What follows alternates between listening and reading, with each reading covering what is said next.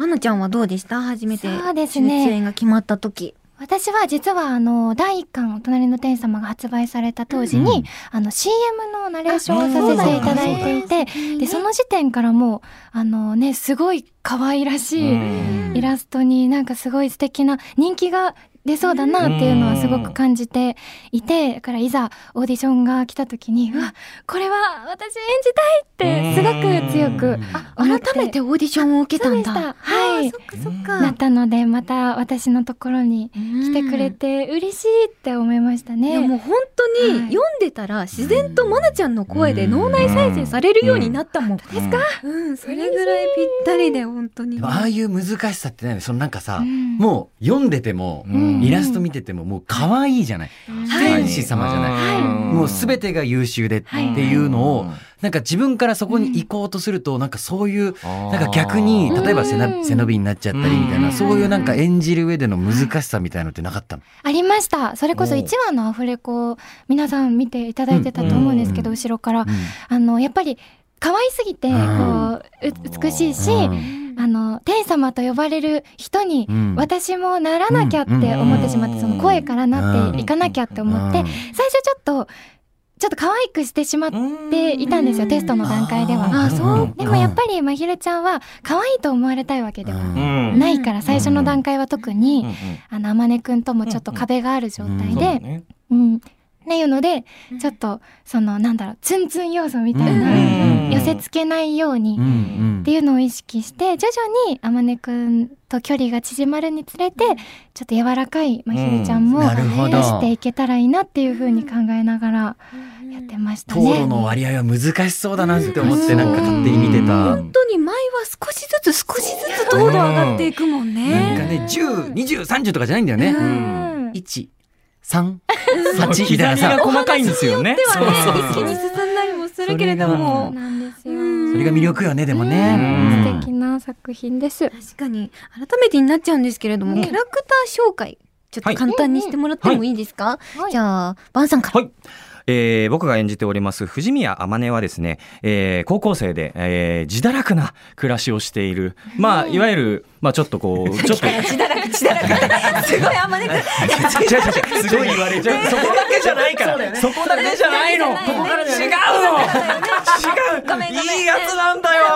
そう、だ分かってるよそう、本当、うんでも、うんでも、やっぱり、その壁を作らない、いい意味で、いろんな人とこう平等に接するというか。本当その通分りけ隔てなく接することができる。でもどこか一歩こう引いてしまう、前に出れないといったところを持った人物ではありますね。すごい大人な考えの持ち主だなってうん思い大ます、人だと思います。ううん人ん。のことよく見てるし。あ、確かに。うんそのやっぱりこう自然とその人がどうやられたら嬉しいとか、これは踏み込んでほしくないっていうのを、うんうんなんかこう自然と気づ気がついちゃうというか、うんもうすごい気遣いの人な感じはありますね。ねうん本当にはい、そして続いては椎名真昼はどんなキャラクターですかね、そうですね。まひるちゃんは、本当に学校では、天使様というあだ名がつくくらうい、ん成績優秀で、あの、文武両道うんうんうで、んすごい完璧に見える女の子なんですけうどん、実は、ご両親から愛情がなかなかもらえなくて、うんちょっと寂しさを抱えているっていうキャラクターですね。ねうん本当に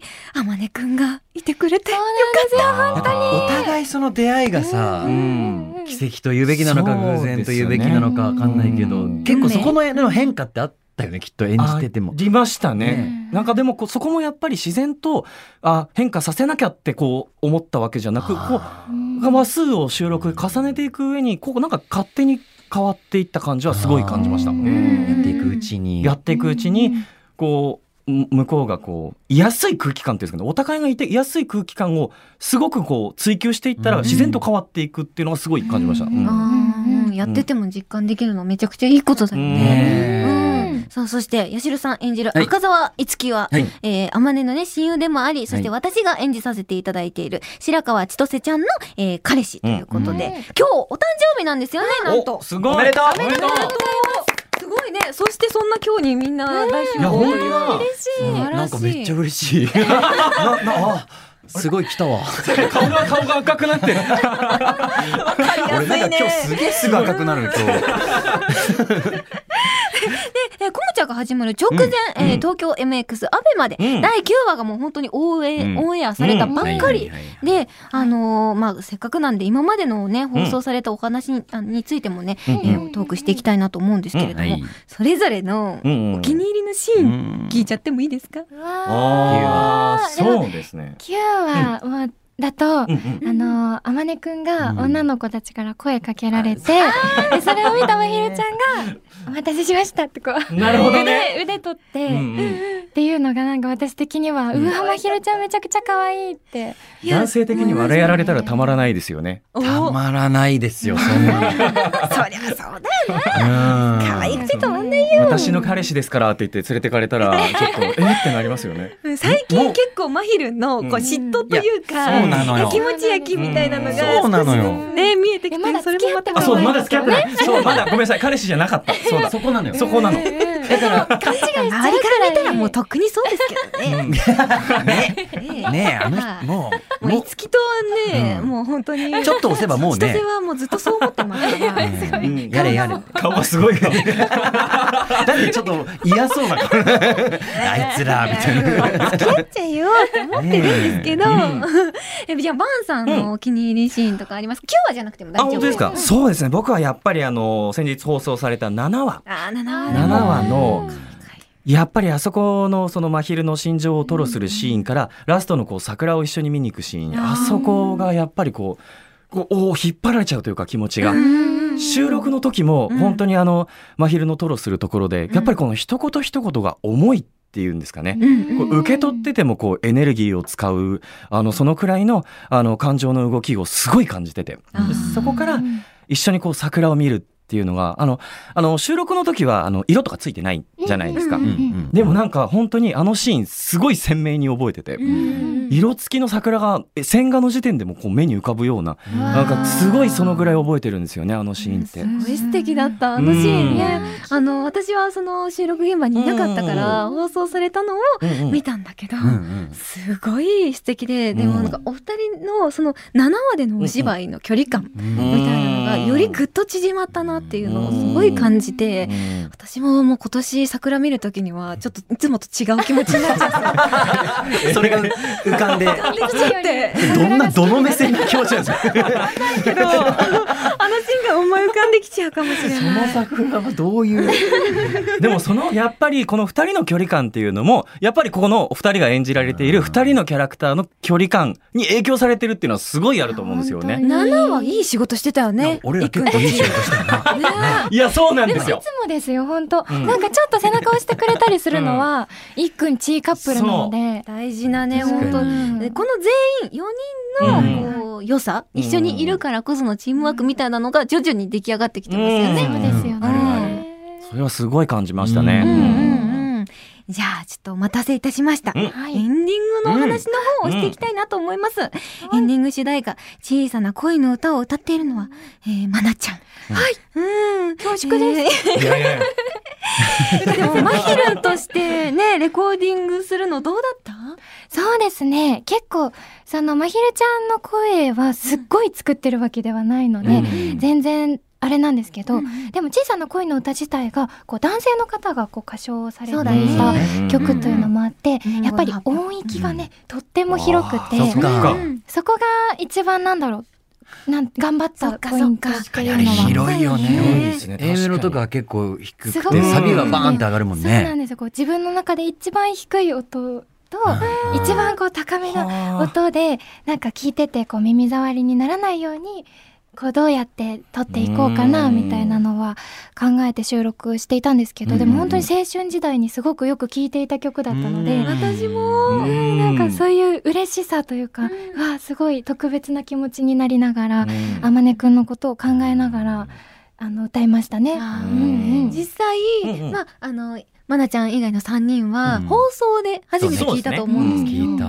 や、やばい、やばいよね。なんか涙出てきちゃう、そうなっちゃって。あ、そうね。なんだろうとっ思って。これ、これ、あの、マヒルに歌わせた人、天才だってそ。うなんだよ。すごいなーと思本って当そこに尽きると思ってうん。小さな恋の歌ってう、んなんかその、一見真昼っぽくないうんじゃないうんけどそのうんまひるちゃんがきっと内包している気持ちの部分が、ね、言葉にはできないところうがんきっとこの歌にうんみたいなところで考えるといや本当天才かすごいってだよね。本当に。うんうんうんで、4月にはエンディング主題歌を含む10曲が収録されたカバーソング集が発売されるんですよ。ねえすごいいや、もう結構収録は進んでいる のもう全曲取り終わっておりまして、そうなすんでにで出てす。るのはバレンタインデーキスとか、うんああいうあゆ歌たうんあとだもんね小さな恋の歌なんですけど、うんそれこそなんか小さな恋の歌からその物語が大きく動き出す7話うんうんうでんああいう歌になってこう恋から愛にみたいなすごいもうマッチしていてとっても素晴らしい演出だなというふうに思ったやんっですけどた。なぁと思った。なんか いやー、やったな、分かってるなって思っちゃいました。うんリンクしてて、うんなんかいろんなね、本当にでもカバーソングってこういうのもあって、ん聞いたことがある曲ばかりが歌わせていただいたので、それはすごく嬉しかったし、うん楽しかったですね、うんあのバレンタインキッスもうん私初めて買った CD だったんですよあのでもそすげれえはそのカバーされたアイドルの方の、ああーそっ曲かを私初めて CD 買った曲うんうんがうんこの曲だったので、すごい嬉しいって思いながらーそれを歌うってすごいねすごいっすね。そうすごい嬉しくなりながら歌ってましたね。はいやっぱ誰もが知ってる名曲うんを、うんね、改めてマヒルンがカバーすることによって、ちょっと聞き心地が変わったりとかもしますから、ぜひ作品をね、見たことない方にも聞いていただきたいです。んお願いしますお願いします。えー次回は第10話ですね。うんはい、ぜひぜひそちらもご覧ください。はいということで、えお願いしますー今回はアニメのタイトルにちなんで、ダメ人間エピソードというテーマでメッセージを募集しました。はいえーメール読ませていただきます。はい栃木県はポケットに七草がゆさんからいただきました。ありがとうございます。ありがとうございます。べちゃべちゃになっ ちゃうね。白石さん、吉田さん、岩見さん、ばあさん、こむちゃっちゃ、こむちゃっちゃ。こむちゃっちゃえー僕はお風呂に入るのが夜遅くになりがちなのですが、お風呂を出た後は何かをする気力がなくなってしまい、うんよく髪を乾かさずに眠りについてしまいまあす。ー翌朝は寝癖で髪の毛が大爆発するので、なんでちゃんと乾かさないんだろうと、えー前日の自分のダメ人間さにいつも困っています。うんということです。あでもね、うん確かにもうお風呂に入ることで、うんそうなねんか全部のね、その日の疲れがわーって。確かに。気持ちすごいわかるな。疲れてるとねもういいかってなる気持ちもわかりますね。マナちゃん、ダメ人間エピソードとかあるたくさんあります。本当にもうどちらかというとあまねくん寄りなんですけど、料時代推しが汚いってこと理ができない。あ、そそっちでそっちか。あれでももほんとお風呂に関しては毎日戦っていますね。あの、その、はい、あのそうか YouTube にんお風呂に入ることを応援してくれる動画が上がってるんですよ。初めて聞いた。ごくない応援ってどういうこと応援っ入てれってやってくれるんですよ。ええ見なきゃ入れない。あでもちゃんと応援されるんだ。でも、えー入れないよって時は、もうそれ流して、大変だよね。入るってやって、うんうんうんようやく入って、はい。なんかでもつらだなって今聞いてて思いましたね。何週間待ってもいいと思うそれはもう。いいよね。ねきっかけでできるならば、うんうん。それをしてるマナちゃんも結果、周りから見たらめちゃくちゃ可愛いから。 そんなことないです。なんかいいよ。いい、それで。応援されて、はい、入りますけど。いいね、いいね。じゃあ、ちょっと最後にななるんですけれども、お隣の天使様にいつの間にかダメ人間にされていた件は、えー、マナちゃん、バンさん、えー、ヤシロさんにとってどんな作品になりましたでしょうか、じゃあ、うまんマナちゃんから。はい。そうですね、本当に、なんか、毎週毎週、癒しと甘い気持ちをくれるうん作品で、なんか、その嬉しい気持ち、その決まった時もすごく嬉しかったし、うんうんうん本当に反響がねすごいあーありがたいことおで客す。様から本当に。の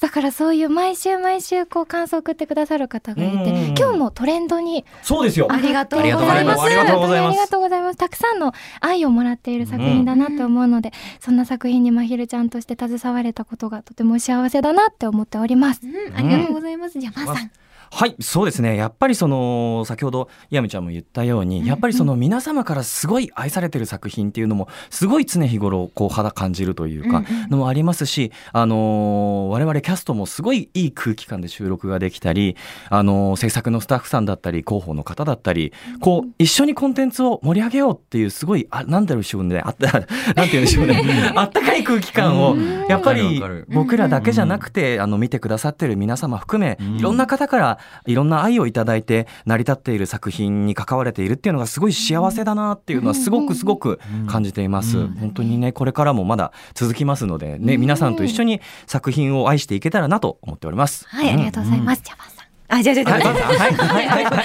僕だはい吉田さん。いいですか僕も。いやでも本当にあのさっきの岩見ちゃんの話じゃないですけど完全にその応援アプリになってます僕も。応援アプリ。応援アプリになってる。入れじゃなくて「付き合え!」付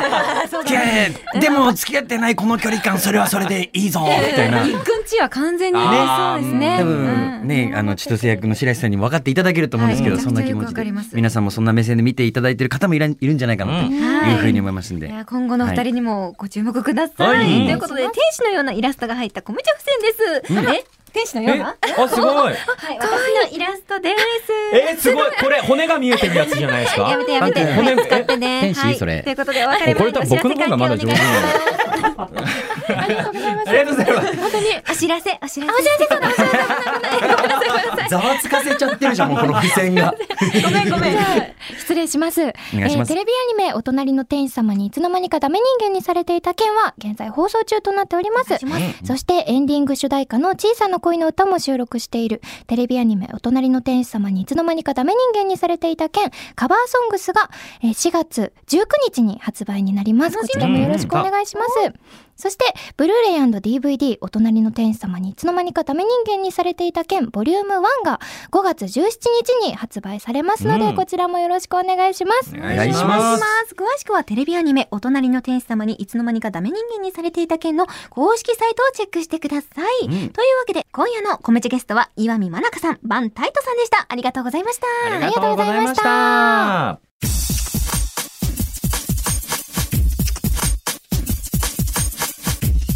コムチャットカウントダウン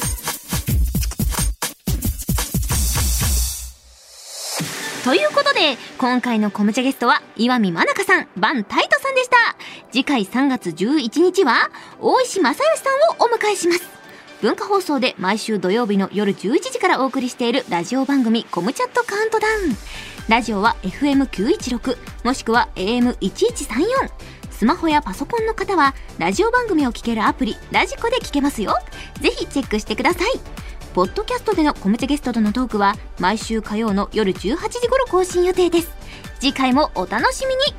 お相手は白石遥でした。